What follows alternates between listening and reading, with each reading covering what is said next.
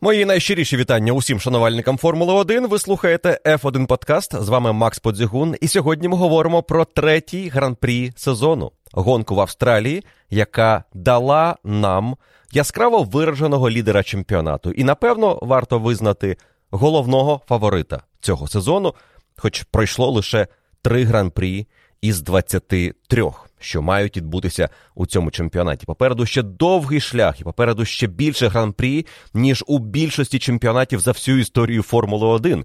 Тому що колись починалося все із 6, 7, 8 гонок, потім було 12-15, потім 16-17. Нині вийшли на цифру 22-23, хочуть довести до 25. Тому попереду ще дійсно багато гоночного шляху. Але те, як розвивалися події в перших трьох гран-прі, і те, що на різних трасах в різних умовах у нас усе одно попереду опинялися одні і ті самі обличчя, дає нам зрозуміти, що це чемпіонат Феррарі проти Bull, дуже ймовірно, Ферстапена проти Леклера, але поки що це односторонній шлях. Ферстапен за перші три гонки здобув лише одну перемогу. В двох інших гонках не фінішував. Леклер навпаки виграв дві гонки, один раз фінішував другим, забрав усі найшвидші кола, і тепер має таку перевагу у чемпіонаті, якої не було у того ж Ферстапена проти Льюіса Хеймлтона минулого року в найкращий момент в сезоні, коли після спринту в Британії Макс вигравав 33 очка у Льюіса Хеймлтона. Леклер виграє у Макса ще більше тому що його найближчий суперник вже програє більше 33, а сам Макс Ферстапен у першій шістці пілотів знаходиться на шостому місці. Безумовно, три гонки це ще не дистанція. На цей сезон ще багато що може змінитися, і про це ми також сьогодні поговоримо. Але тенденція зрозуміла, і динаміка дуже неприємна для команди Red Bull і вболівальників Макса Ферстапена. Перемоги це одне, але те, якою ненадійною є техніка, у команди Red Bull, це те, що турбує їх найбільше. Швидкість вони знайдуть, і те, що відбулося в Австралії, не говорить нам про те, що, скажімо, команда Феррарі знайшла щось додаткове і змогла поїхати швидше. Те, що відбулося в Австралії, швидше говорить про те, як важко провела вікенд команда Red Bull, і що вона здала. І це нам покажуть результати Феррарі на фоні Мерседес і, скажімо, команди Макларен. Однак надійність Феррарі, швидкість Феррарі, стабільність цієї команди і, звісно, стабільність самого Шарля Леклера поки що роблять його головним фаворитом цього чемпіонату. Про нього поговоримо, а також про інші дев'ять головних подій Гран-прі Австралії. Я вирішив цього разу поділити цей подкаст на 10 пунктів, 10 головних історій цієї гонки. І першою із них, звісно, буде перемога Шарля Леклера і успіх команди Феррарі. Але окрім цього, у планах на сьогодні поговорити про роль Карлоса Сайнца в команді Феррарі після гран-прі Австралії, про успіх команди Мерседес, який напевно. Є оманливим для вболівальників цієї команди про безумовно прогрес команди Макларен і її найкращу гонку в сезоні. Поговоримо про те, як Алексу Албону вдалося майже неможливо проїхати гонку з одним комплектом харду майже усю дистанцію і заробити очки для команди Вільямс, і не можна буде не відзначити повне фіаско команди Астон Мартін на цьому етапі. І поговоримо про причини і наслідки того, що відбулося. До вашої уваги підсумки гран-прі Австралії. Поїхали!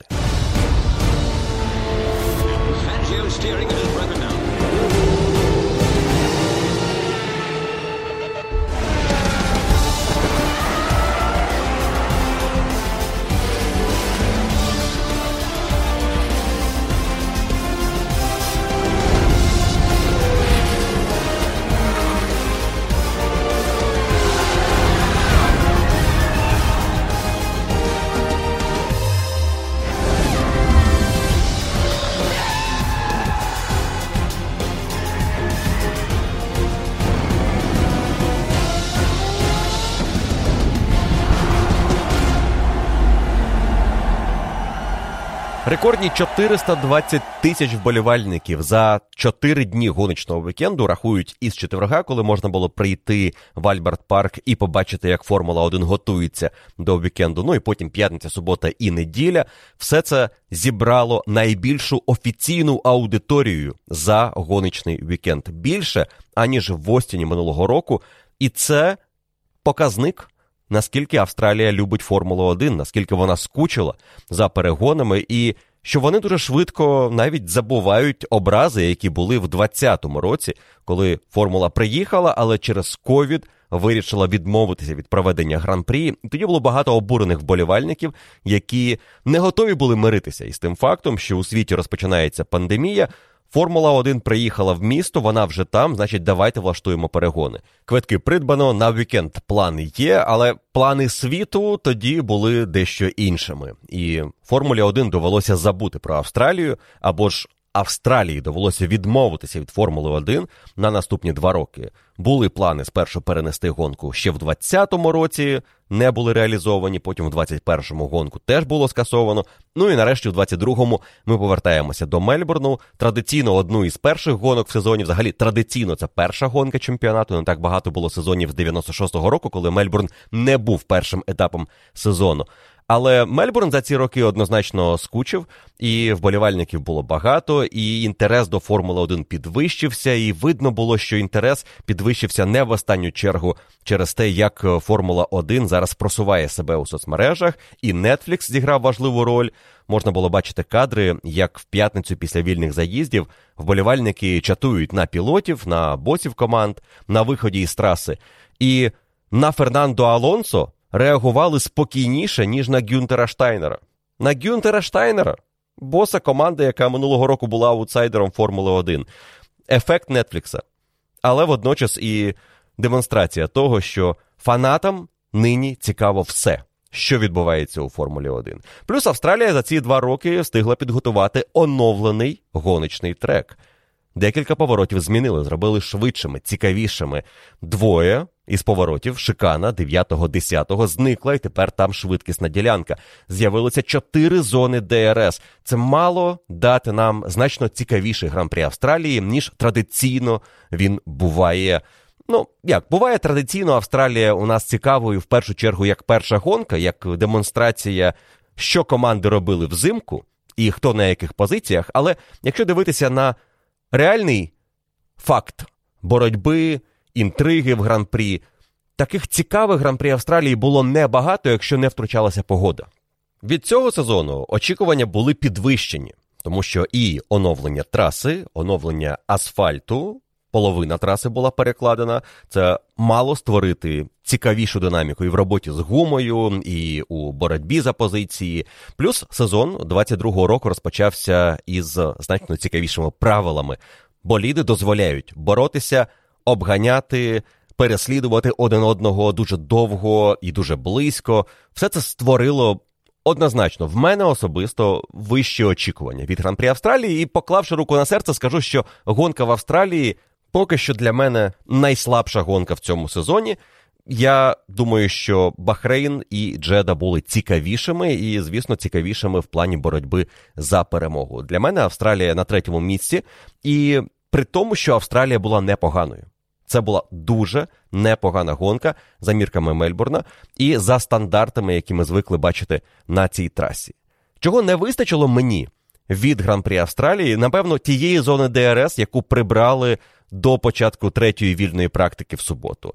Дуже дивна історія із не зовсім зрозумілим виправданням цього рішення з боку ФІА, коли Хтось поскаржився, говорять, ніби це був першим Фернандо Алонсо. Потім деякі команди теж підтримали. І загалом п'ять команд висловилися. Не називають, до речі, ці команди, але висловилися за те, щоб прибрати цю зону ДРС, ніби вона як створює небезпеку у боротьбі за позицію перед швидкісним поворотом, де можуть бути неприємні аварії, контакти, і навіщо нам це? І це після того, як ми були в Джеді, на трасі, яка в принципі є уособленням небезпеки у Формулі 1, сучасної небезпеки у Формулі 1. І перебирати цю зону ДРС було рішенням дивним, але перед гонкою здавалося, ну окей, немає цієї частини зони ДРС, можливо, вистачить тієї третьої, яка лишилася перед одинадцятим поворотом, і по факту її не вистачило. Там була боротьба, там були навіть обгони, хоч і небагато, але загалом Якби була ще ця ділянка, яка від початку планувалася, я думаю, що було б ще цікавіше, трішки більше боротьби, більше обгонів і більше можливостей для тих пілотів, які зробили ставку на те, що їм доведеться відіграватися. Це зробили в команді Хас через їхню стратегію на гонку. Це зробили в команді Альпін через те, що робив Фернандо Алонсо, як він намагався відігратися. І їм це не допомогло. Можливо, це трішечки аукнулося якраз Фернандо Алонсо і команді Альпін за бажання цю зону ДРС прибрати. Гонщики від початку висловлювалися досить обережно стосовно шансів на цікаву боротьбу на цій трасі ділянки, де зазвичай відбувається боротьба, змінилися не настільки критично, як е, можна було подумати. У нас е, перший поворот став швидшим. Це дозволяло, ніби як цікавіше вийти на атаку перед третім, але третій майже не змінився. Далі одинадцятий змінили, але він став вущим. І там, взагалі, раніше особливо то й не було обгонів. Тому тут очікували, що буде обгон після подвійної зони ДРС, але вона стала одинарною зоною, і це теж зменшило шанси на боротьбу. Тому гонщики скептично ставилися, що буде цікавіше. А після гонки вже відзначили, що так не вистачило тієї зони ДРС, яку прибрали. І якби вона була, у нас було більше обгонів, не було б ось цих потягів із ДРС, які з'явилися на етапі. І, мабуть, це такий перший приклад в цьому сезоні, наскільки цей ефект може бути руйнівним для перегонів, коли. Три, чотири, навіть п'ять болідів знаходяться в секунді один від іншого, і все, якщо перший грамотно обороняється, а другий не може нічого із ним вдіяти, то далі усі інші просто заручники ситуації. Вони сидять і чекають, коли зробить ось щось той, хто атакує першого в цій великій групі. Алонсо в якийсь момент навіть поцікавився у команди, хто ж це там такий сидить і не може пройти строло. Йому сказали, що це Гаслі, і він навіть здивувався, що Гаслі? Ну він зазвичай людина, яка вміє атакувати і обганяти і красиві обгони виконувати. Але навіть йому не вдавалося пройти одного із найповільніших гонщиків поки що у полотоні, і взагалі одної із найгірших команд зі старту чемпіонату. Тож це показало, що Формула 1 не повністю вирішила проблеми, які з'являються у пілотів у боротьбі за позицію, і цими проблемами уже очевидно є не стільки. Ефект від брудного повітря він знизився в цьому сезоні, як е, те, що гума починає перегріватися, якщо ти довго сидиш на хвості у суперника, і ефект від зон ДРС він буває різним на трасах. Якщо він недостатній, ти нічого не можеш вдіяти, особливо на трасах, які досить вузькі. Плюс, звісно, траси, які не пробачають помилок. В Мельбурні потрібно було думати ще й про це. Гонщики чимало помилялися на трасі з першого дня гоночного вікенду, вилітали. Потрапляли в аварії, боліди нервові цього року, тому можна зрозуміти тих, хто вичікував на кращу нагоду для атаки, не ліз одразу в атаку, коли бачив перший шанс. Ми таких пілотів бачили на цьому етапі в гонці на старті, на другому колі. Карлос Сайнс поліз в першу ж атаку, коли зрозумів, що йому треба відігравати і дуже швидко втрачені позиції, і це призвело до першого сходу для Карлоса в цьому сезоні. Тож. Е, зрозуміти поведінку багатьох пілотів, які не лізли в атаку на того ж Строла, я думаю, цілком можливо. Строл зіграв свою роль у цьому гран-прі для середняків і аутсайдерів більше, аніж для тих, хто знаходився попереду. Серед тих, хто був попереду, це був вікенд команди Феррарі і Шарля Леклера. І це перший пункт із десяти, про який мені хочеться поговорити сьогодні у огляді гран-прі Австралії. Перемога Шарля Леклера, яку можна було б назвати прогулянкою в парку. Особливо добре це звучить е, на фоні того, що гонка відбувалася в міському парку, в Альберт парку у Мельбурні. Шарлі Леклер і команда Феррарі цього вікенду зробили усе правильно. Я хочу підкреслити цей момент, що ця перемога це перемога команди, яка змогла добре себе підготувати до гоночних умов в неділю. Болід у Феррарі, очевидно, адаптується добре до майже будь-яких трас. І раніше ми б, мабуть, трішки скептично могли поставитися до перемоги Феррарі в Мельбурні, або взагалі до перемоги будь-якої іншої команди в Мельбурні перед наступними гран-прі. Бо Мельбурн часто був трішки відстороненим етапом. Вулична траса із багатьма характеристиками вуличної траси, наприклад, те, що траса добре прорезинюється з початку гоночного вікенду, через це серйозно змінюються характеристики асфальту. Траса, яка буває брудною за межами траєкторії, що теж зменшує шанси на боротьбу, на обгони. Траса, яка за своїми характеристиками мало на що схожа якщо дивитися далі по чемпіонату на інші традиційні траси чемпіонату. Саме тому Мельбурн і перемога далеко нічого не гарантують команді, яка тут виглядає цікавіше. І згадаємо, 17-18 роки перемоги Феррарі в Мельбурні. Взагалі, це третя за чотири останні роки перемога Феррарі на цій трасі. Але Феррарі поки що титулів не вигравала, тож Мельбурн ще нічого не гарантує. Але ми вже бачили цього року і Бахрейн, і Джеду, і Мельбурн це вже третя траса. Тому це певна тенденція, що Феррарі має болід, який добре себе почуває на широкому спектрі трас. Загалом, за цей гоночний вікенд у Шарлі Леклера було лише два небезпечні моменти, де він міг втратити свою перевагу. Фактично, це його найкраще коло в кваліфікації, навіть не стільки його коло, як коло Ферстапана було загрозою для Поулу Шарлі Леклера. І другий момент це другий рестарт після сейфтікару, де Леклер підпустив Ферстапана до себе ближче, ніж йому хотілося. В принципі, це все, що могло завадити Леклеру перемогти в Мельбурні, навіть не стільки завадити, що могло ускладнити завдання Леклеру здобути перемогу в Мельбурні, тому що Феррарі йшла на цей успіх, навіть якби не брала Поул, навіть якби Леклер десь на старті або рестарті програв позицію Ферстапену, не було у команди Red Bull реальних шансів на боротьбу за перемогу проти команди Феррарі і Шарля Леклера. У чому причина такої швидкості Феррарі і такої слабкої швидкості команди Red Bull? Тут швидше треба говорити про друге, аніж про перше. Хоча сама команда Феррарі відзначила після гонки, що вони ще в п'ятницю бачили, яка тенденція у траси, що вона буде збільшувати свої характеристики щеплення і гума. Яка спершу здавалося буде страждати більше на задніх колесах, ця проблема переміститься на передні колеса. І команда Феррарі з п'ятниці почала робити акцент в налаштуваннях на те, щоб берегти переднє ліве колесо, яке, на їхню думку, мало б страждати найбільше під час гонки. Натомість є ознаки того, що команда Red Bull навпаки з першого дня гоночного вікенду вважала, що це буде траса, яка буде лімітована по задніх колесах. Тобто задні колеса будуть більше страждати, їх треба більше берегти, і всі налаштування команди Red Bull були на те, щоб задня гума витримала необхідну дистанцію. І зробивши акцент на це, Red Bull помилилися, коли умови почали змінюватися, і передня гума почала страждати більше. Температура в неділю була найвищою за вікенд. Гуми на траєкторії з'явилося більше, ніж за прогнозом команди Red Bull. Щеплення було кращим протягом гоночної дистанції, і це автоматично робило переднє ліве колесо, яке найбільше страждає на цій трасі колесом найбільш вразливим. Воно більше перегрівалося, з'являлося гранулювання. А якщо ти не можеш працювати з температурою на передніх колесах, якщо колеса перегріваються, ти не можеш вправляти болід у поворот, особливо повільні і середньошвидкісні, особливо на останньому секторі, де у команди Red Bull через їхні характеристики боліду була проблема із фінальними двома поворотами. Ферстапену не вдавався передостанній поворот весь вікенд. Він там і помилявся, його і розвертало, і блокував колеса.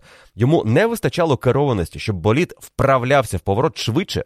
Щоб він входив на ранній апекс і відповідно дозволяв Ферстапену виставити траєкторію фінального повороту так, щоб не скидати швидкості на виході напряму старт-фініш. Ферстапен робив це регулярно.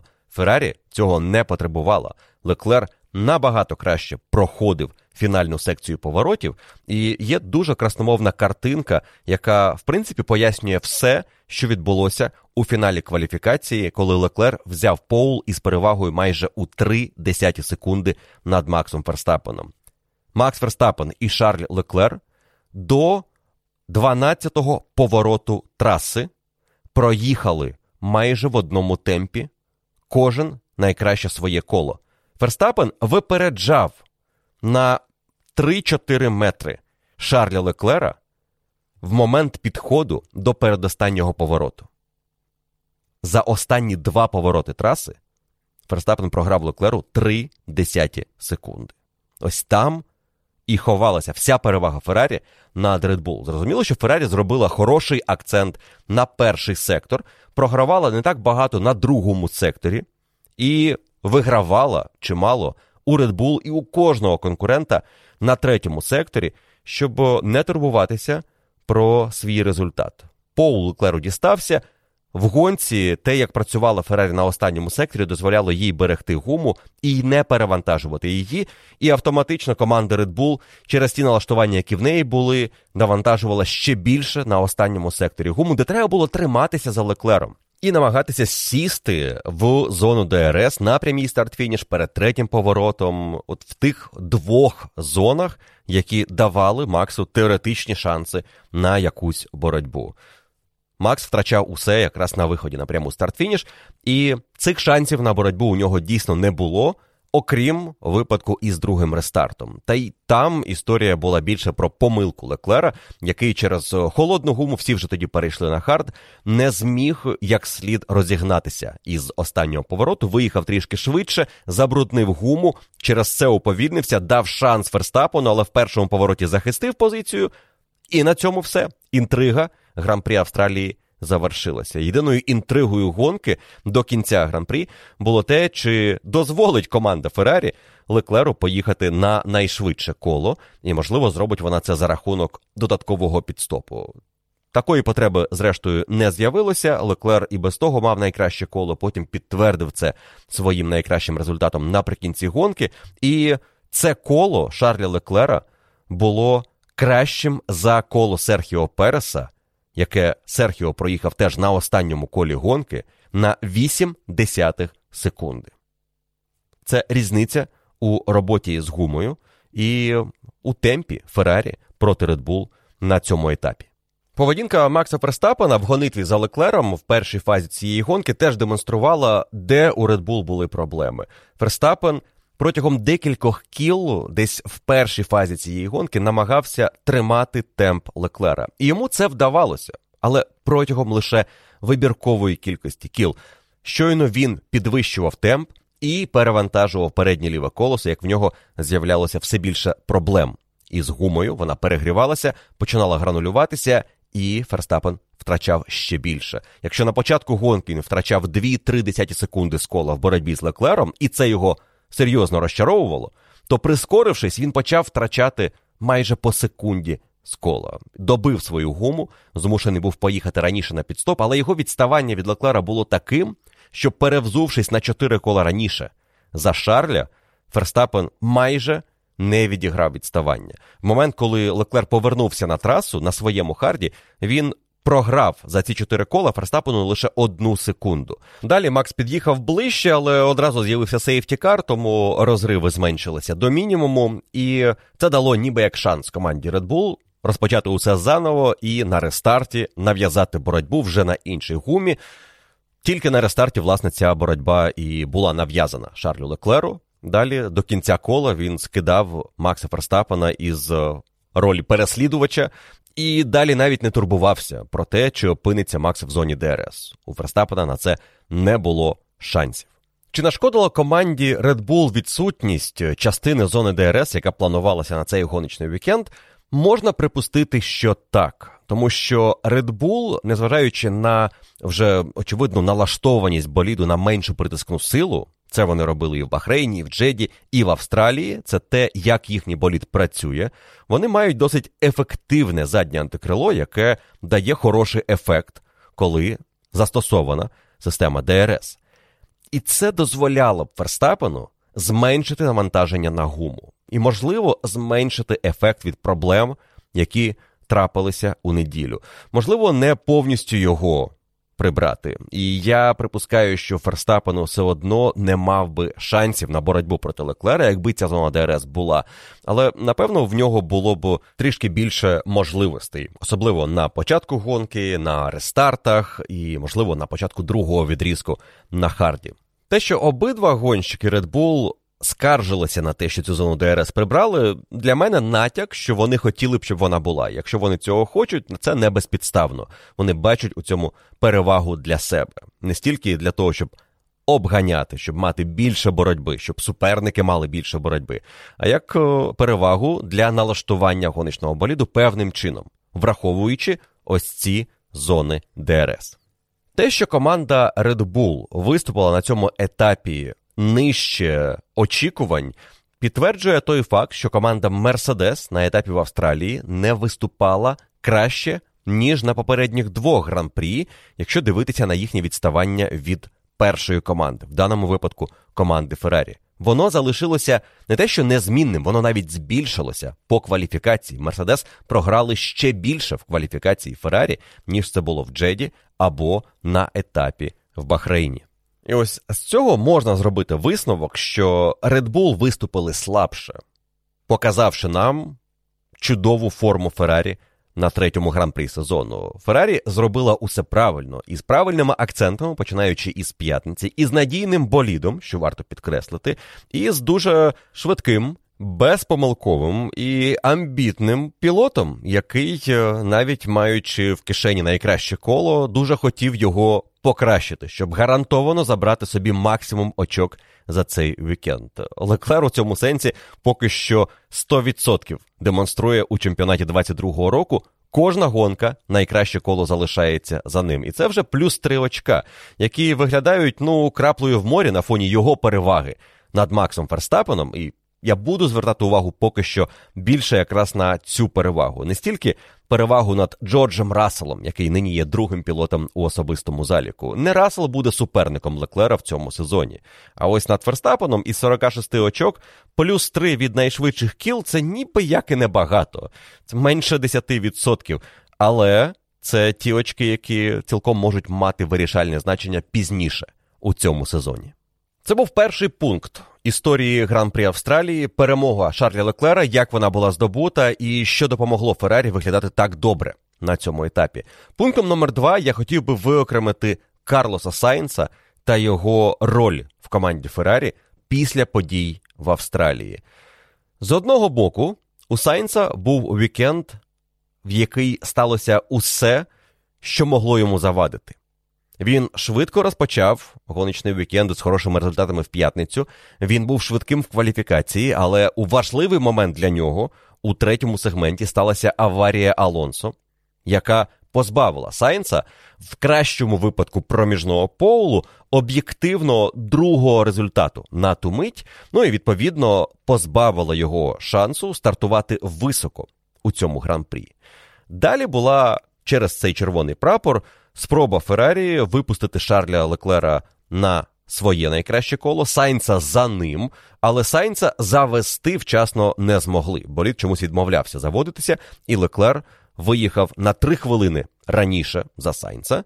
Сайнцу не вистачило відповідно прогріти гуму зайвим колом. А гума потребувала двох кіл підготовки, навіть у випадку із командою Феррарі. І це призвело до того, що Сайнс після одного прогрівочного кола атакував, перестарався, помилився і втратив усе, що здобував весь вікенд до фіналу кваліфікації. Замість того, щоб стартувати, ну бодай четвертим, стартував тільки дев'ятим. Це автоматично означало, що йому треба думати про якісь альтернативні стратегії на гонку. Такою було обрано стратегію хард на перший відрізок, і потім по ситуації, напевно, переходимо на мідіум десь е, за кіл 15 до фінішу. Постфактум, якщо подивитися на те, як хард працював у цьому гран-прі, це було чудове рішення від команди Феррарі.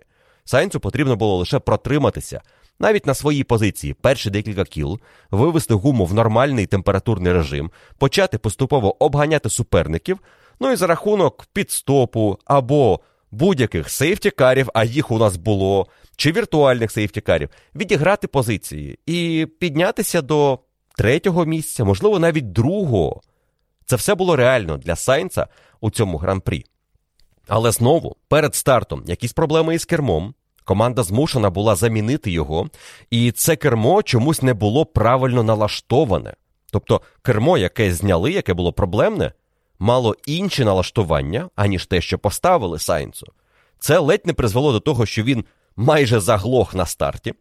Він дуже погано стартував через ось ці проблеми із кермом, а потім, втративши ряд позицій, відкотившись із 9 на 14 місце на початку гонки, вирішив, що треба ризикувати, треба обганяти, і на холодному харді поліз у ту атаку перед дев'ятим поворотом, яка призвела до виліту, розвороту і зупинці в гравії. Давненько ми не бачили, що боліди вибували через те, що опинилися в гравії, але деякі олдскульні речі на трасі в Мельбурні певному сенсі повернули нас у ті часи, коли дійсно можна було припинити боротьбу, тому що ти помилився, а не тому, що в тебе відмовив болід, або ж тому, що тобі інженер сказав, що треба зупинитися, тому що вони бачать на телеметрії, щось пішло не так. Це був такий олдскульний схід. Помилка, виліт, гравій до побачення. Сайнц завершує гонку, і він тим самим ставить під велике питання свою роль рівного статусу в команді із Леклером, на що продовжував натякати після гонки Матія Біното, мовляв, ні, ні, ні, ми не збираємося вирішувати, хто перший, хто другий номер. Можливо, і не збираються, але цифри не брешуть. У Леклера 71 очко після перших трьох гонок, дві перемоги і одне друге місце. У Сайнца 33 очка, два подіуми, але є помилка, є схід. І в ситуації, коли у Феррарі дуже ймовірно буде один суперник у чемпіонаті Ферстапен і Bull, гратися у рівні статуси, давати Сайнсу бути швидшим за Леклера, якщо це станеться. І це напевно станеться. Я думаю, що Сайнс буде вигравати у Леклера в кваліфікаціях. Не регулярно, але це буде траплятися. Будуть гонки, де Сайнс буде попереду Леклера. І з одного боку, йому ж можуть допомогти здобути нарешті свою першу перемогу, підвищити мораль. І ситуація в чемпіонаті поки що не загрожує Леклеру. З іншого боку, як мудрий керівник, я сподіваюся, таким є Матія Біното, він не може не розуміти небезпеки втрати очок, навіть маючи таку перевагу, яка зараз є у його номера один Шарлі Леклер. Будь-що може трапитися в цьому сезоні, і бувають такі злети на початку чемпіонатів, а потім серія невдалих гонок і уся перевага коту під хвіст. Чому б не дати максимум шансів Леклеру в кожному гран-прі, якщо це буде можливо? І Феррарі це саме та команда, яка вміє це робити, і яка робила це регулярно за свою історію за останні, ну візьмемо хоча б 25 років. Саме це натякає нам на той факт, що після гонки в Австралії Карлос Сайнс перетворюється на другого номера. Хочеться йому чи ні, буде він визнавати це чи ні, але він тепер помічник Леклеру у боротьбі за титул. Для мене сюрпризом є той факт, що це сталося так рано. Я думав, що це може бути через 4-5 гонок, коли ситуація буде регулярно повторюватися. Леклер випереджатиме Сайнца, і вже буде зрозуміло, хто номер один, хто номер два. Після трьох гонок, ніби це зарано. Але після трьох гонок ми вже маємо чітку картину в команді Феррарі. Я думаю, Сайнс це розуміє. І я думаю, що усвідомлення цього і є причиною, чому Сайнс так агресивно поліз в ту атаку на другому колі, щоб спробувати щось змінити. Він е, дуже бурхливо відреагував на події в кваліфікації, сказавши, що ми ж, як команда, яка лідирує в чемпіонаті, яка є одним із лідерів Формули 1, не можемо собі дозволити таких помилок, як в кваліфікації. І потім він те саме сказав і про кермо, але взяв частину відповідальності на себе за ту помилку, яка сталася. Хоч його риторика більше натякала на те, що весь вікенд був проти мене, так складалося. І команда теж винна у тому, що сталося, і, напевно, більше провини на ній, аніж на самому Карлосі. Як би там не було, після гран-при Австралії, я думаю, що Карлос Сайнц тепер перетворюється на гонщика, якому доведеться допомагати Леклеру, коли команда попросить це зробити. І команда не буде дуже рада, якщо він буде заважати Леклеру в деяких гран-прі, де він може бути швидшим. Тому дуже цікаво буде подивитися на ось цю динаміку. Все було дуже весело і прикольно, коли Леклер і Сайнс ні за що серйозно не боролися минулого року. Коли вони дуркували в інтерв'ю, коли вони одного якось підтрунювали і загалом відчувалося, що в команді хороша атмосфера. Але зараз, коли на кону перемоги і титул чемпіона, про це точно забудуть, і це завжди трапляється. І з будь-якими напарниками. Буде цікаво подивитися, як це буде відбуватися саме у парі пілотів Феррарі. Третій пункт гран-прі Австралії із головних історій цього етапу це проблеми із болідом Red Bull і взагалі результат команди Red Bull. Друге місце Серхіо Переса. Перес вище за Ферстапена тепер у чемпіонаті, але різниця лише 5 очок, тому тут не варто робити якихось серйозних висновків. Серйозні висновки Red Bull варто зробити із того, що призвело до зупинки Макса Ферстапена. А це, за інформацією після гонки, витік пального. Минулого разу, коли Ферстапен не доїхав, це було в Бахрейні, у них була проблема подачі пального. Тепер витік пального. І команда одразу теж відзначила, що це не те саме, що було в Бахрейні, це не проблема з мотором. Мовляв, ми знаємо, в чому проблема. Це не мотор, але це система, яка пов'язана із мотором, пов'язана із подачею пального, і чомусь вона є слабкою ланкою в команді Red Bull.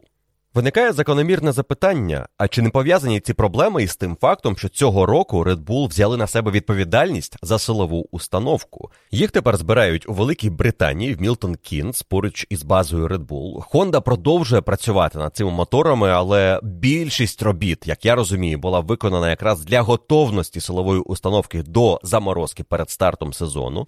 І далі відповідальність на Red Bull.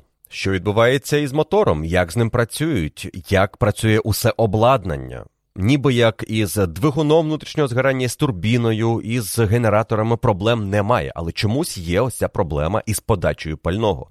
І судячи із того, що виробляють команди для цієї системи, Red Bull тут десь не допрацьовують. Це може бути збіг обставин, це може бути просто якась слабка ланка, яку легко виправити і яка далі не буде турбувати команду.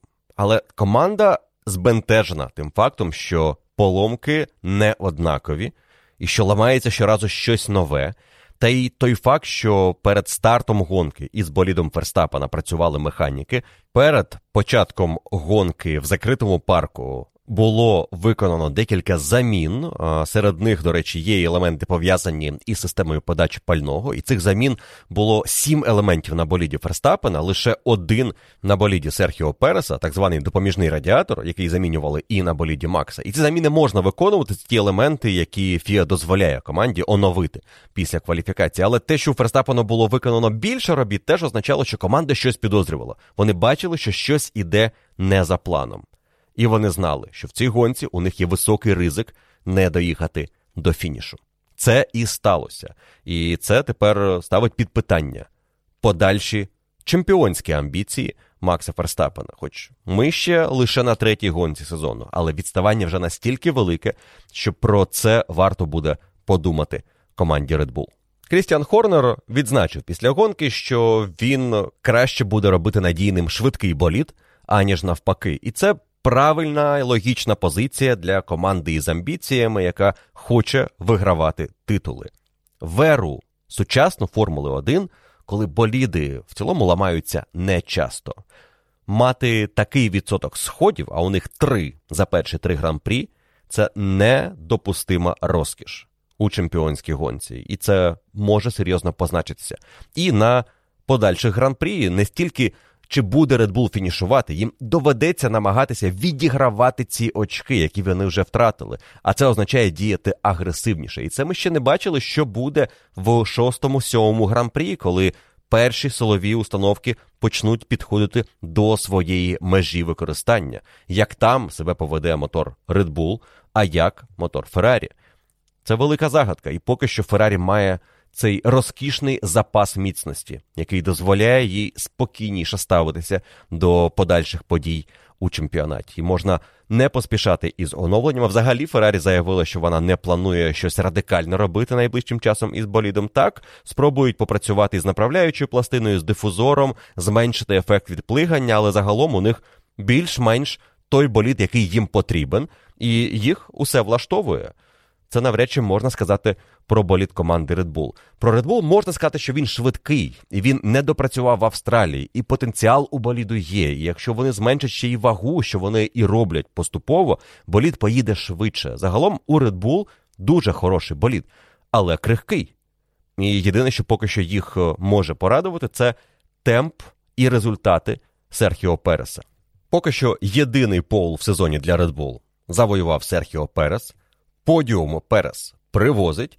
Перес має швидкість, яка на фоні кваліфікаційних результатів Ферстапена не виглядає чимось безпорадним. Як була швидкість Гаслі, потім Албана проти Макса Ферстапена.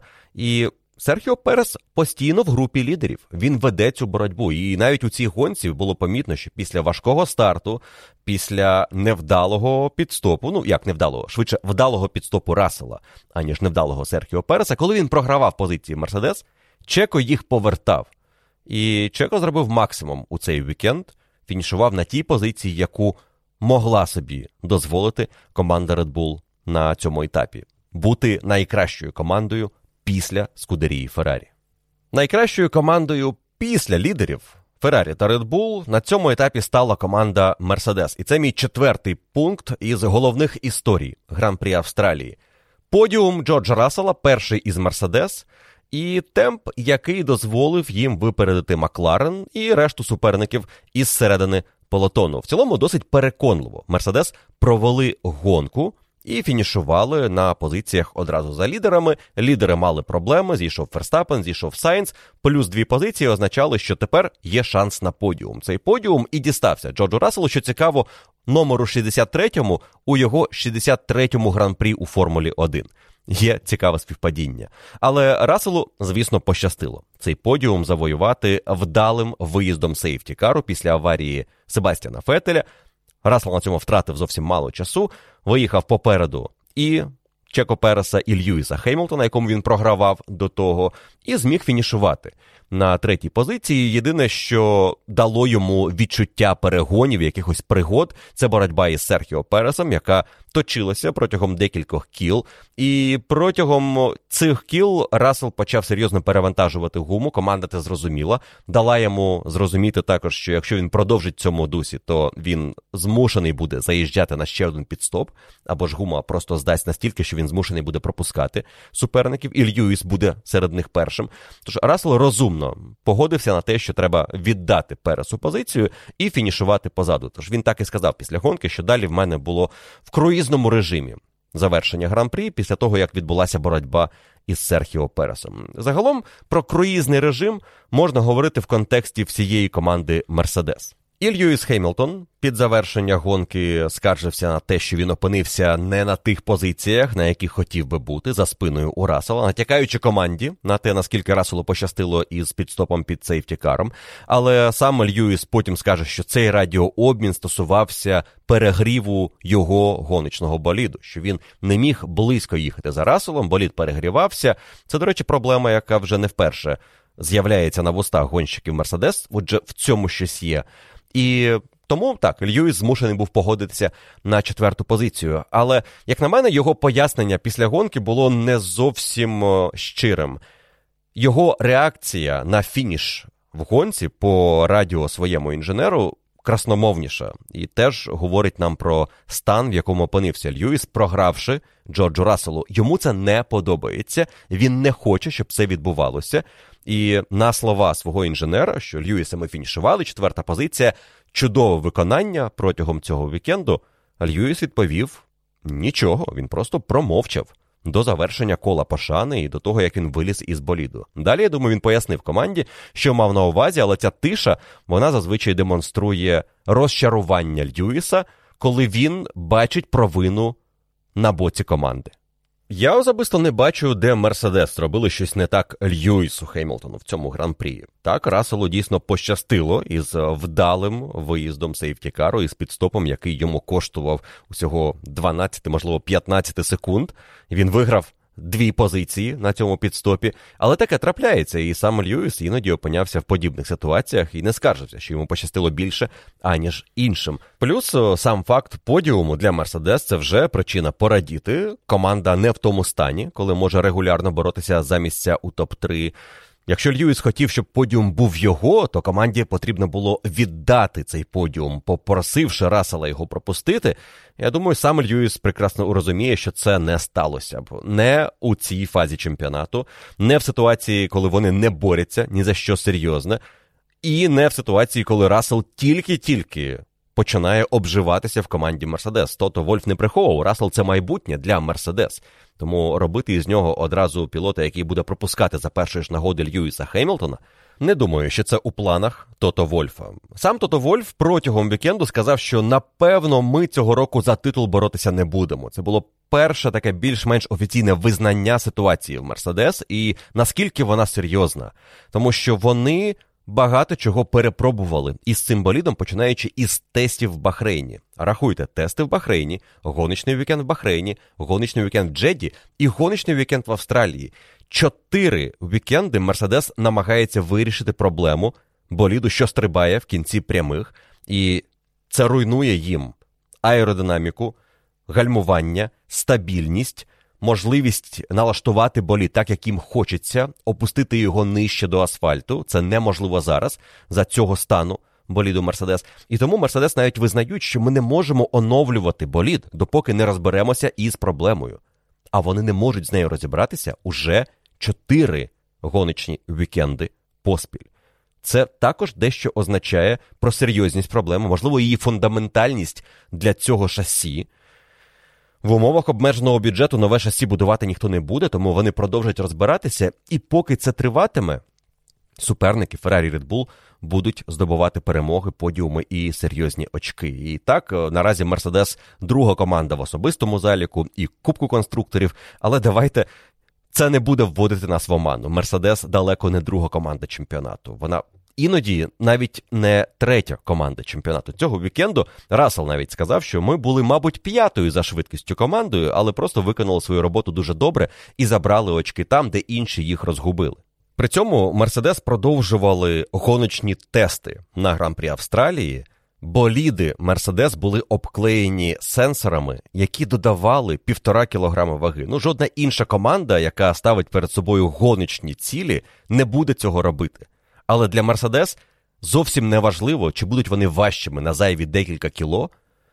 Їм краще розібратися із проблемою, зібрати максимум даних і спробувати все це вирішити, тому що вони переконані, щойно цей ефект зникне, болід можна буде налаштувати так, що він буде вести боротьбу десь поруч із Red Bull і Ferrari. Не факт, що з ними, але максимально близько для команди, і вже далі можна буде щось вигадувати, ловити свої шанси, вигравати якісь окремі гонки. Ну і завершити цей сезон на мажорній ноті, показавши, що незважаючи на усі проблеми, ми змогли їх перебороти, і вже наступного року точно дамо бій Ferrari, Red Bull і кому там ще.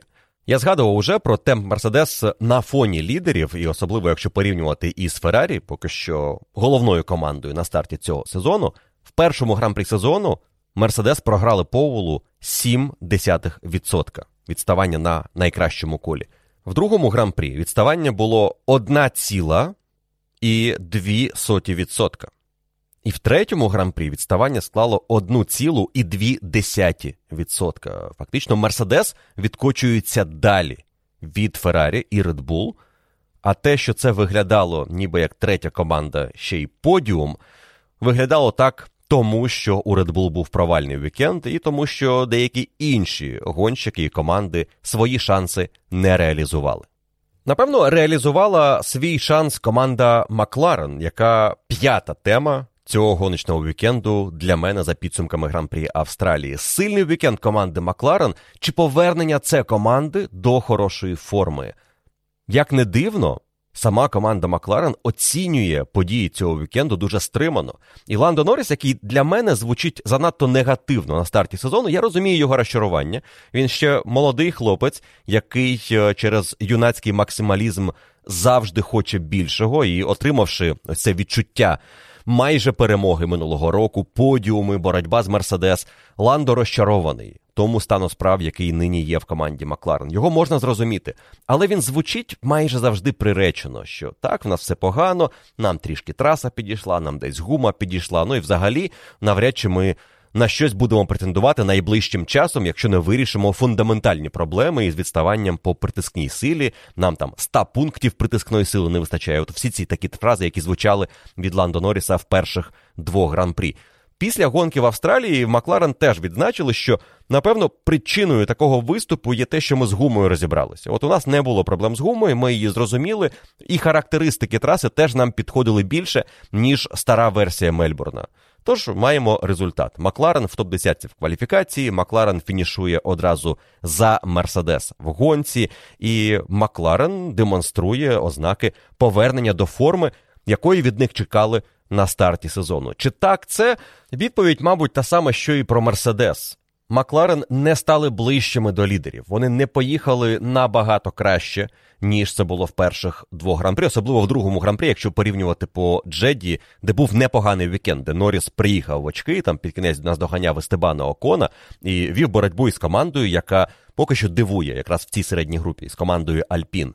Тут вони Альпін об'їхали, і тут більше проблема гоночного вікенду Альпін і певного провалу цієї команди. Макларен просто все зробили дуже чітко, але і у них не було легкого життя наприкінці гонки. У Норріса почалися проблеми із пальним. Його було занадто мало, щоб доїхати у хорошому темпі. Тому за останні два кола Рікардо відіграв 5 секунд у Ландо, і наприкінці його навіть попросили не пресингувати Норріса, тому що є проблеми. На що Рікардо перепитав: Окей, якщо він повністю втратить швидкість, що мені робити? Отримав дуже просту відповідь: ну тоді його обганяй. Але ми маємо на увазі зараз не атакуй, не врізайся в нього і не роби дурниць. Якщо будуть серйозні проблеми, ти, звісно, позицію виграєш. Але команда стабілізувала своїх гонщиків на останні два кола. Норріс фінішував попереду Рікардо. Норріс провів чудову кваліфікацію, випередив там команду Мерседес, але те, що вони зробили із болідом на кваліфікацію, зіграло проти них в гонці. Як у випадку з командою Red Bull, вони мали більші темпи зношення передньої гуми, і проти Мерседес це допомогло в кваліфікації, але не допомогло в гонці. Тож поки що, за винятком жахливого вікенду в Бахрейні, команда Макларен прогресує повільно і точно буде прогресувати далі. Але я б не сказав, що це команда, яка зараз може бути чистою нехай четвертою силою після Мерседес, Феррарі і Bull. Швидше це команда-конкурент Альфа Таурі, Альфа Ромео і, напевно, команди Хаас. Альпін команда, яка має зараз випереджати Макларен, якщо все зробить правильно. На цьому етапі це не було так. Команда Альпін із пальним мала проблеми у виконанні Естебана Окона. Останні кола були, навіть останні серія кіл з десяток були у режимі економії, тому він, до речі, не пресингував Алекса Албана і не створював для нього проблем. Ну а Фернандо Алонсо це взагалі окрема історія гоночного вікенду, і про неї говоримо далі у шостому пункті із головних подій Гран-прі Австралії. Фернандо Алонсо Унікальний персонаж у Формулі 1, хто слідкує за його кар'єрою давно, наприклад, із перших чемпіонських титулів, той знає, що це гонщик найвищих амбіцій. Він вміє згуртувати навколо себе команду, коли йому це потрібно, але водночас він вміє зробити так, щоб вказати команді на те, де вона не допрацьовує, і він вміє згуртувати своїх ворогів в боротьбі проти нього. Тому що Фернандо Алонсо людина, яка намагається за будь-якої нагоди отримати якусь перевагу, знайти можливість для реалізації цієї переваги, або ж вказати, як йому не пощастило, і що загалом ми претендували на значно вищий результат, але доля була проти нас. І ось цей вікенд, от квінтесенція цього ставлення Алонсо до його кар'єри у Формулі 1, особливо після повернення, не пощастило лейтмотив – гран-прі Австралії для Фернандо Алонсо. І до честі іспанця він їхав дуже швидко весь вікенд. Він дійсно був одним із найкращих, починаючи із вільних заїздів в п'ятницю. Після того, як він був одним із тих, хто лобіював скасування першої частини е, другої ділянки ДРС. Фернандо Алонсо поїхав ще швидше. Це точно грало на руку команді Альпін. І я припускаю, що це було зроблено навмисно для того, щоб отримати ось цю невелику перевагу. Без зони ДРС перед дев'ятим поворотом Альпін їхала краще. І Алонсо це знав. І Алонсо пробив ось цю зміну, яка допомогла їм і допомагала в кваліфікації. Не думаю, що в гонці вони раді, що не було зони ДРС. Там Естебан Окон потім скаржиться, що йому не вистачило її для обгонів, і він теж застряг у групі пілотів, яка не могла нікого проїхати. Фернандо Алонсо також став заручником своєї ж впевненості у тому, що ця зона ДРС не потрібна, тому що вона йому допомогла б, коли довелося в гонці обганяти суперників із переходом на комплект мідіуму наприкінці гран-прі. З чого розпочалися всі пригоди Фернандо Алонсо на цьому етапі? Це фінал кваліфікації, де він йшов на дуже хороше коло, і в якийсь момент наприкінці цього кола в 11-му повороті дав збій боліт. Щось зламалося в системі гідравліки. Коробка передач відмовилася опускатися на нижчу передачу. Підсилювач керма почав відмовляти, і все. Алонсо далі не контролює боліт, вилітає і розбиває його. Розбиває в момент, коли він йшов на два дуже хороші сектори. Він на перших двох секторах дійсно йшов у темпі того найкращого кола, яке за мить до аварії Алонсо встиг показати Шарль Леклер. Сам Алонсо після кваліфікації буде стверджувати, що він ішов на, ну, якщо не pole position, то старт в топ-3. В мене є сумніви. Я подивився телеметрію Фернандо Алонсо протягом вікенду його найкращі результати в кваліфікації в першому другому сегменті, порівняльний темп його напарника Естебана Окона на такому ж гоночному боліді. І я не зміг дійти іншого висновку, окрім як одного на останньому секторі Алонсо програв би темпу Шарля Леклера мінімум 4-5 десятих, а загалом 7 десяток це нормальне відставання, яке було на фінальному секторі у Альпін проти Феррарі. Тому про який поул мова я не розумію. І так, у Алонсо міг би бути кращий стартовий результат. І об'єктивно він міг би бути попереду і Норріса, і Мерседес. Але якби не ця аварія, то і Сайнс був би вище. Тому максимум, що світило Фернандо Алонсо, стартувати п'ятим. Якщо він стартує п'ятим, то подальші розмови, які вже були після гонки, що наші проблеми в кваліфікації позбавили мене боротьби за подіум, теж мені здаються нісенітницею. Якби Алонсо не мав своєї аварії в кваліфікації, через що були проблеми у Сайнса, він би стартував п'ятим, Сайнс четвертим, на мідіумі, як і решта лідерів, в нього не було б цих проблем на старті. Ну, напевно, не було б цих проблем на старті, не було б аварії і сходу, і максимум, на що претендував би Алонсо, це фініш четвертим. Тобто і тут є перебільшення. Але ці перебільшення, точніше, аналіз того, що він перебільшив, це наша з вами справа. А преса рознесла слова Алонсо, що він втратив подіум. І тепер в Іспанії будуть говорити, що Алонсо і Альпін в такій формі, що от-от розпочнуться подіуми. Ну і зрозуміло, що це зовсім інша риторика аніж те, що було б насправді, якби не ця аварія Фернандо.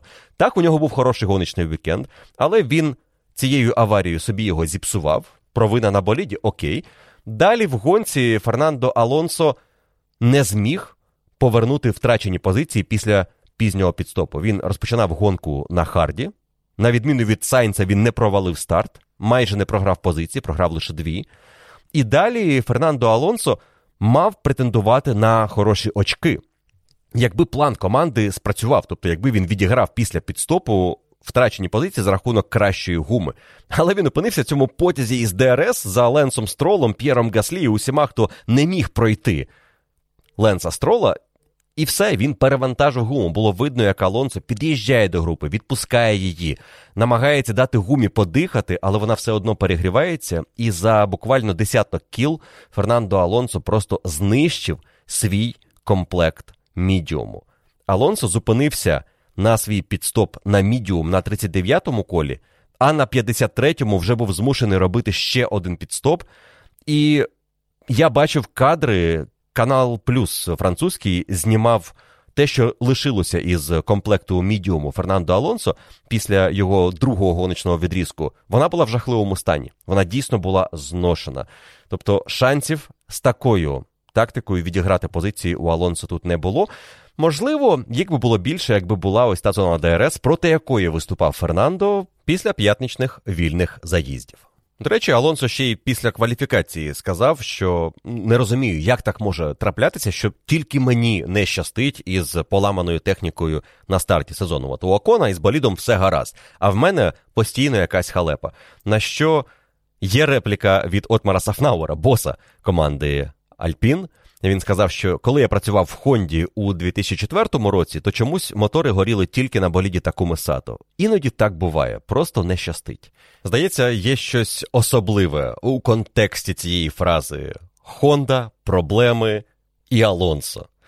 Не думаю, що Алонсо оцінив ось таку репліку свого боса. В будь-якому разі, Алонсо в якийсь момент е, має отримати посмішку фортуни, і я думаю, що ми побачимо ще від нього хороші результати. Дійсно, не може так не щастити тільки одному гонщику. Але і сам Фернандо не має перебільшувати те, наскільки йому не щастить. Потрібно зберігати голову холодною і тверезо дивитися на ситуацію. Фернандо це не завжди вдається. Сьома історія гран-прі Австралії для мене це неймовірний Алікс Албон та його 57 кіл на харді. Хто міг собі таке уявити? Точно не Алікс Албон перед стартом гонки, але гонка розвивалася таким чином, що він в якийсь момент почав розуміти, це єдиний шанс на хороший результат. І Албон дуже цікаво описав ситуацію наприкінці гонки, коли команда не дала йому вказівки поїхати на підстоп під сейфтікаром або під віртуальним сейфтікаром. Він залишається на трасі, він зберігає свої високі позиції в топ-10. І він просто казав, що я розумію, мені треба показувати високий темп, я розумію, який темп. Я знаю, що мені треба відігравати час. Я просто роблю свою справу, сподіваючись на те, що мені вдасться зберегти місце в топ-10. І судячи із того, що потім після гонки скаже бос команди Вільямс Йост Капіто, команда Вільямс робила ставку на те, що буде червоний прапор ближче до завершення гонки. Вони намагалися вловити удачу за хвіст. І їм це практично вдалося. Навіть десяте місце це успіх для команди у цьому сезоні. Вони дуже важко розпочали чемпіонат. Це команда, яка претендує на роль або 10-ї, або 9-ї сили в перших трьох гран-прі. Та і у Алекса Албана весь вікенд був супер важким. Давайте згадаємо, що в кваліфікації його взагалі дискваліфікували. Алекс Албон не зміг доїхати до кінця кола і зупинився на трасі. Попросила команда. Одразу з'явилася підозра. Ну просто так не буває, щоб гонщик зупиняється на вказівку команди, якщо не помітно якихось серйозних проблем. Можливо, було мало пального в баках, тому що в кваліфікації це трапляється. Команди ризикують. З'ясувалося, що команда дійсно ризикувала, але не стільки, щоб спробувати обдурити систему. Вони не намагалися проїхати кваліфікацію із мінімумом пального. По завершенні кола у гонщика в баках його боліду має бути мінімум 1 кілограм пального, щоб дати Фіа перевірити його на відповідність регламенту. По тому, де зупинився болід команди Вільямс, у Албана мало бути кілограм плюс 15 сотих, тобто 150 грамів додатково, яких не вистачило, щоб доїхати це коло до боксів, і знайшли лише третину від необхідної кількості. Зрозуміло, що пального було мало. Е, команда визнала, що вони виїхали на цю фінальну спробу в кваліфікації не в зручний момент для себе. Албону довелося агресивно відігравати позиції перед стартом швидкого кола. Він витратив. Більше пального, ніж потрібно, і тому так нам не вистачило дати необхідний зразок для Фіа. Дискваліфікація. Старт 20-м. І ось стартуючи 20-м, він перші 57 кіл із 58 проїхав на одному комплекті харду. Албон сказав, що коли команда після п'ятничних відних заїздів аналізувала стан їхнього гоночного темпу, роботу із гумою і оцінювала шанси на гран-прі, їхні стратегії не бачили інших сценаріїв, окрім як боротьби за 19-ту позицію. Тобто Вільямс себе вважали аутсайдерами цього вікенду, практично без шансів боротися за щось вище, окрім як дві останні позиції в гонці. Маючи таке налаштування на гран-прі, отримати у підсумку топ-10 перші очки в сезоні це величезний успіх. Як це сталося? Що зробив Алекс Албан?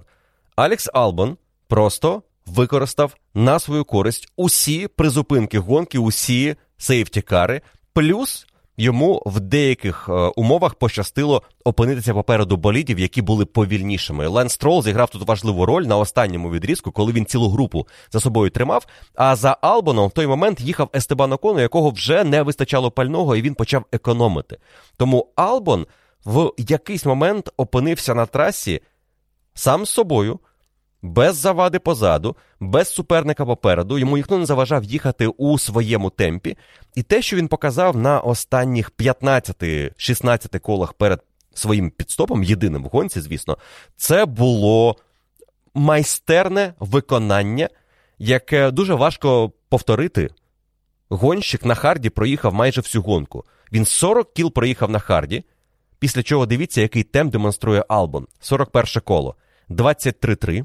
Далі. 23-2, 23-2, 23-0, 23-9, наступне 22-9, 22-9, 23-0, 23-0, 23-1, 22-9, 22-7, 22-5, 22-5, 22-7, 22-6, пітстоп за софтом.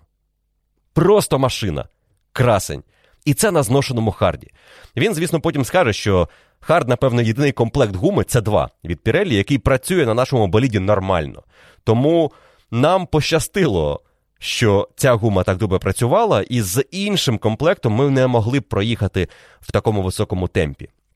Албан, коли заїжджав на свій пітстоп на останньому колі, на 57-му, виїхав одразу перед Джоу Гуаньюй, і Джоу не вистачило теж гуми, щоб спробувати організувати атаку. В нього був шанс лише перед третім поворотом. Він ледь не розвернувся на виході із першого і все, полишив надії відіграти позицію. Ну і шансів у нього не було, тому що у Албана був софт. Цікаво, що Албан на фінальному відрізку, точніше, як на фінальному, наприкінці цього відрізка на харді їхав у темпі Макларен. Він не відставав по темпу від Норріса, Рікардо. Це щось говорить про боліт Вільямс. Напевно, говорить нам про те, що він може працювати ефективно в певних умовах: стан температури траси, стан гуми, тип гуми. У них є потенціал. Але ось це вікно можливостей, воно дуже маленьке.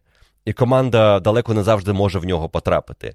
Те, що вони потрапили у цю можливість завоювати очки, це виключно агресивна стратегія команди Вільямс із приходом Йоста Капіто. Хто дивився Drive to Survive і серію про Вільямс, пам'ятає, четвертий сезон, пам'ятає, що там Йос Капіто приходить в команду і говорить: дивіться, ми знаємо, що ми повільні, але. Можуть бути різні нагоди, якщо ми будемо діяти агресивно.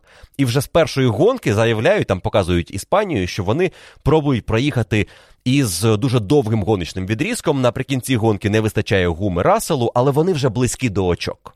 Ну і потім ці очки вони завоюють теж агресивною стратегією на гонку.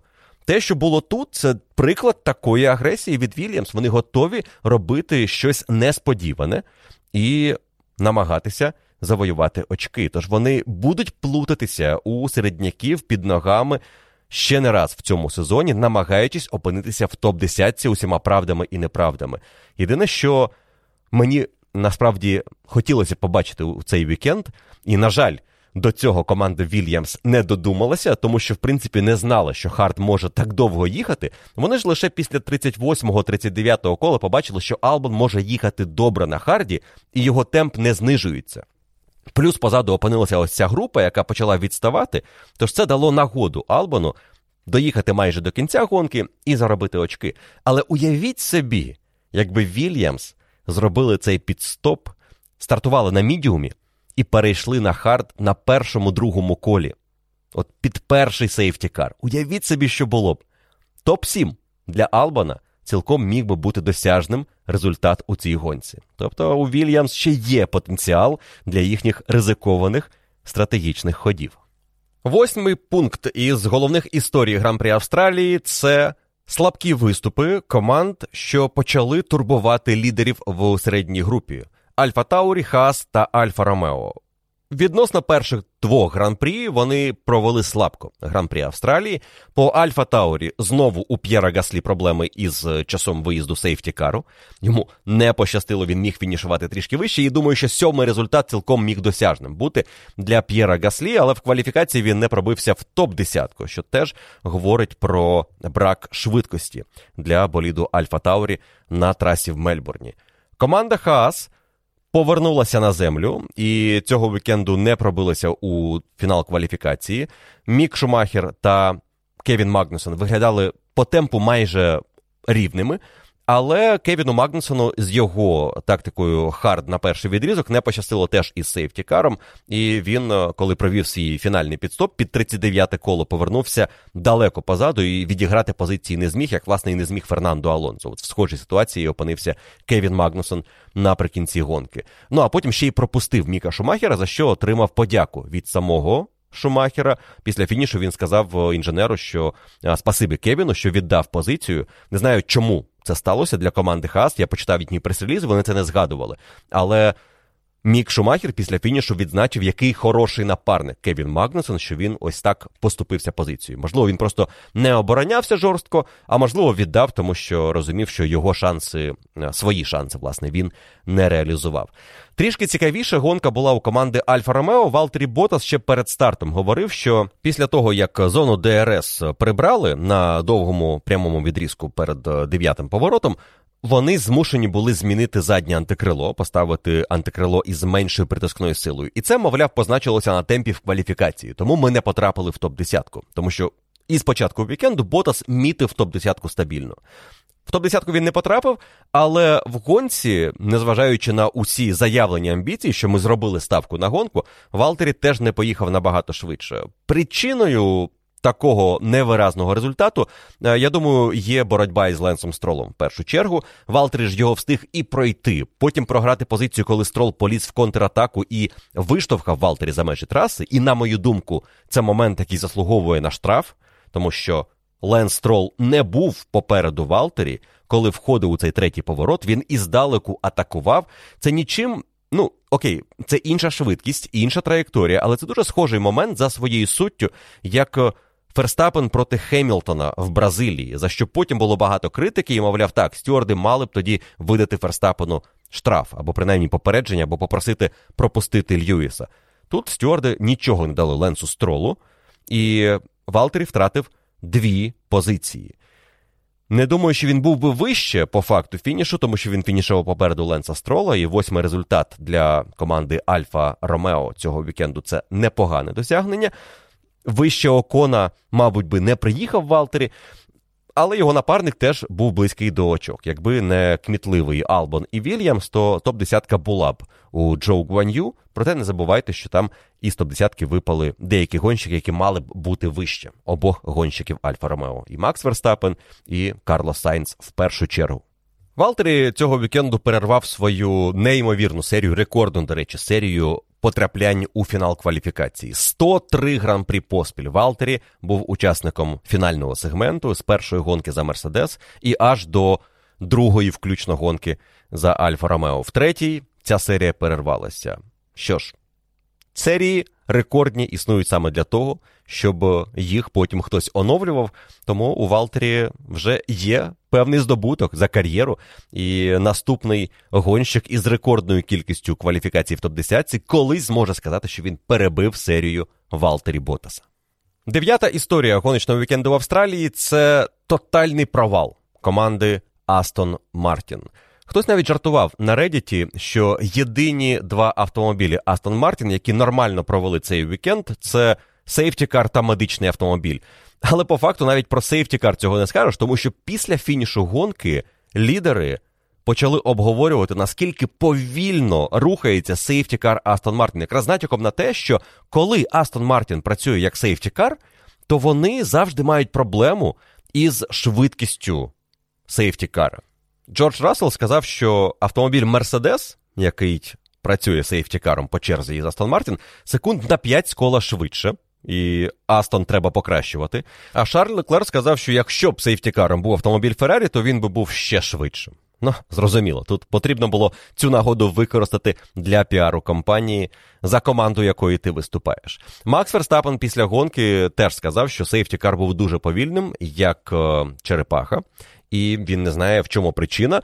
Хоч е, пілоти також відзначили, що видно, що водій сейфтікару не рухається дуже повільно. Він в поворотах заходить із зносом задньої осі, значить, він е, в цілому їде швидко.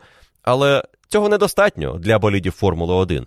Ну і як на мене, тут проблема була більше не в сейфті-карі, як у тому факті, що усі тоді гонщики були на харді, а з хардом завжди проблеми з прогрівом. І це дуже критично важливо, щоб гонщик на харді знаходився в високому темпі, щоб підтримувати температуру. Тому це посилило ефект від е, появи сейфті-кару. Проте це був ще один приклад поганого піару, який отримала компанія і команда за цей вікенд.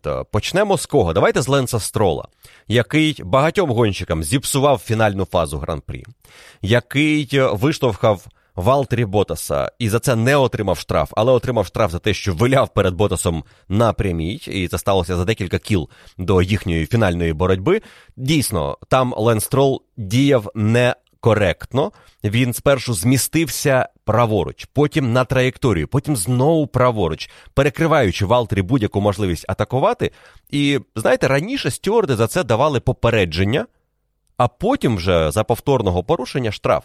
Цього разу вони дали одразу штраф, але нічого за очевидне порушення, коли Ленц просто виштовхав Валтері за межі траси.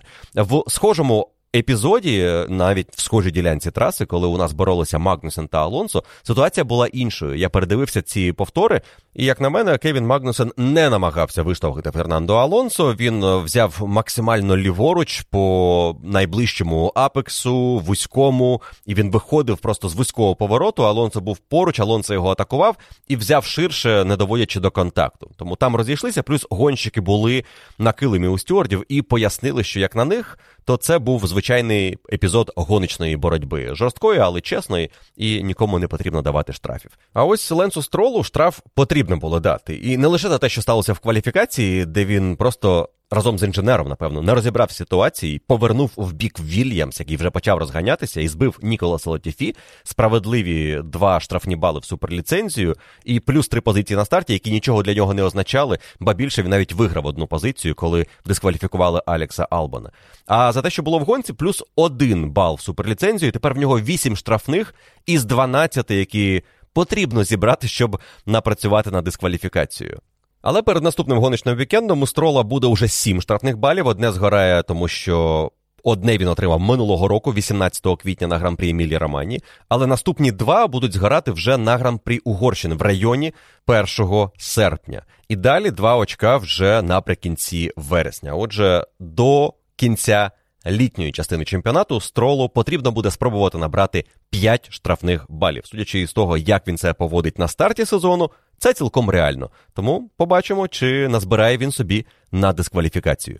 І дискваліфікація для гонщика Астон Мартін цього сезону не виглядає як якесь покарання, швидше винагорода, не сідати за кермо цього боліду і не страждати під час гоночного вікенду. Ніко Хюлькенберг, я думаю, теж це відчув, коли замінював Себастьяна Фетеля. Фетель повернувся цього вікенду у команду Астон Мартін, перший гран-прі в сезоні.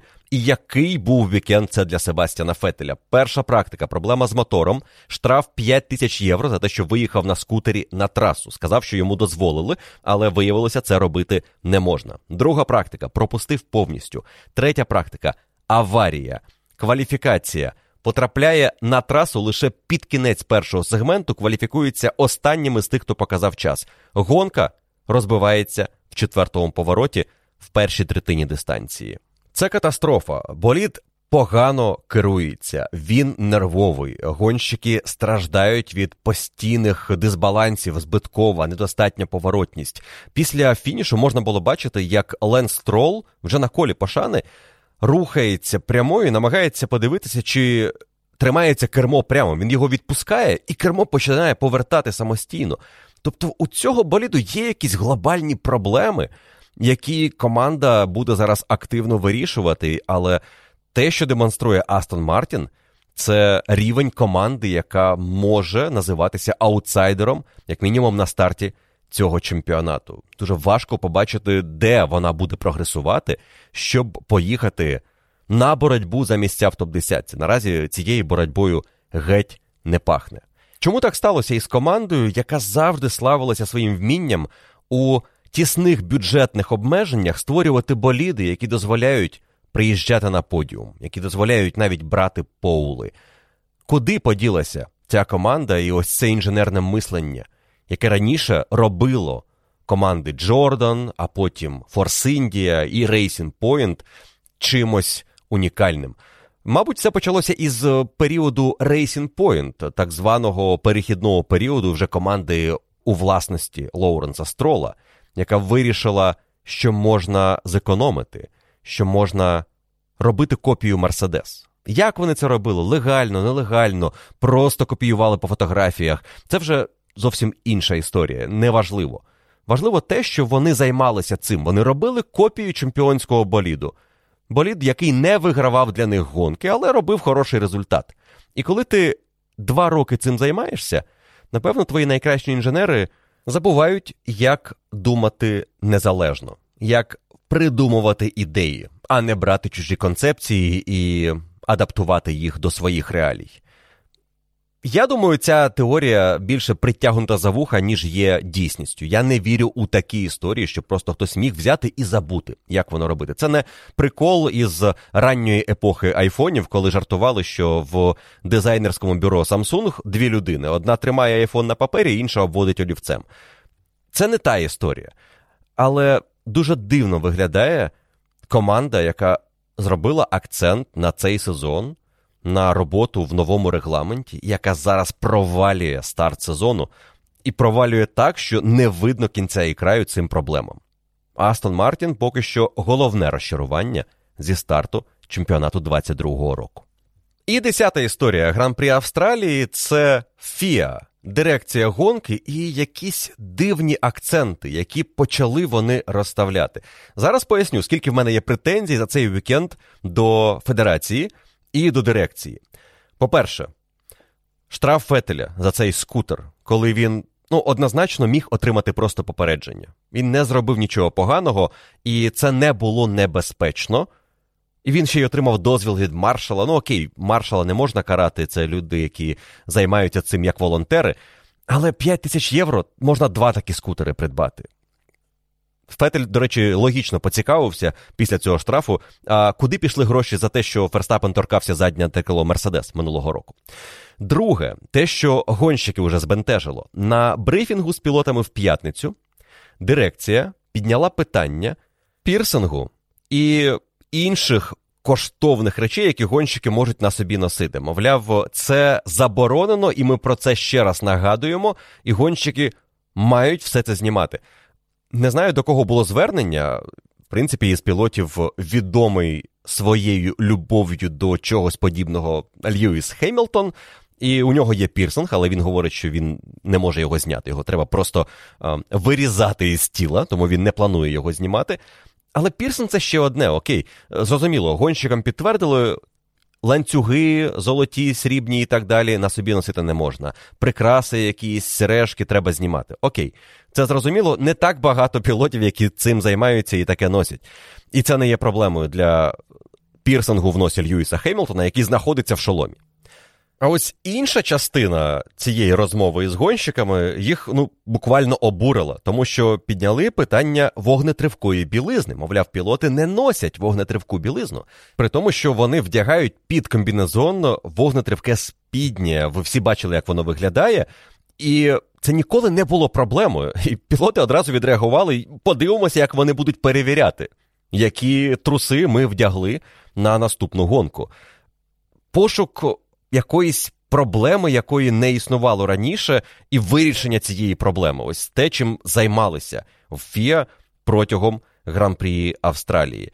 Скасування зони ДРС абсолютно без причини поважної на те, небезпека на трасі від зони ДРС перед швидкісним поворотом. Ми два тижні тому були в Джеді. Яка може бути небезпека на гран-прі Австралії? Та й потім навіть ті, хто працюють на Формулу 1, Пет Сімонс, один із технічних керівників чемпіонату, хто розробляв цей регламент, сказав, що ту зону ДРС скасовувати абсолютно не було потреби. Вона нікому не заважала, вона не створювала додаткової небезпеки. Навпаки, вона створила б нам цікавіші гонки. Потім було переглянуто систему рестарту за сейфтікаром. Окей, це можна пояснити. Ми бачили, що робив Ферстапен, вирішили прикрити ось цю можливість, не давати бути поруч із лідером, який готується до рестарту. Але після гонки вже з'явилася пропозиція переглянути правило 10 корпусів за сейфтікаром, тому що ви бачили, що там Гаслі почав гальмувати, Цунода ледь нього не в'їхав, а в Цуноду ледь не в'їхав Мік Шумахер. Це небезпечно, і в сучасних реаліях з тією швидкістю, з якою розганяються боліди, з їхньою системою гальмування, яка дуже ефективна, 10 корпусів уже замало. Тобто, напевно, запропонують, щоб гонщики могли знаходитися подалі один від іншого, але що буде потім? Їм заборонять взагалі боротися після рестартів за сейфті-каром? Чи скажуть бути в 10 корпусах в момент рестарту? Ну, якось не подобається мені, куди це все йде.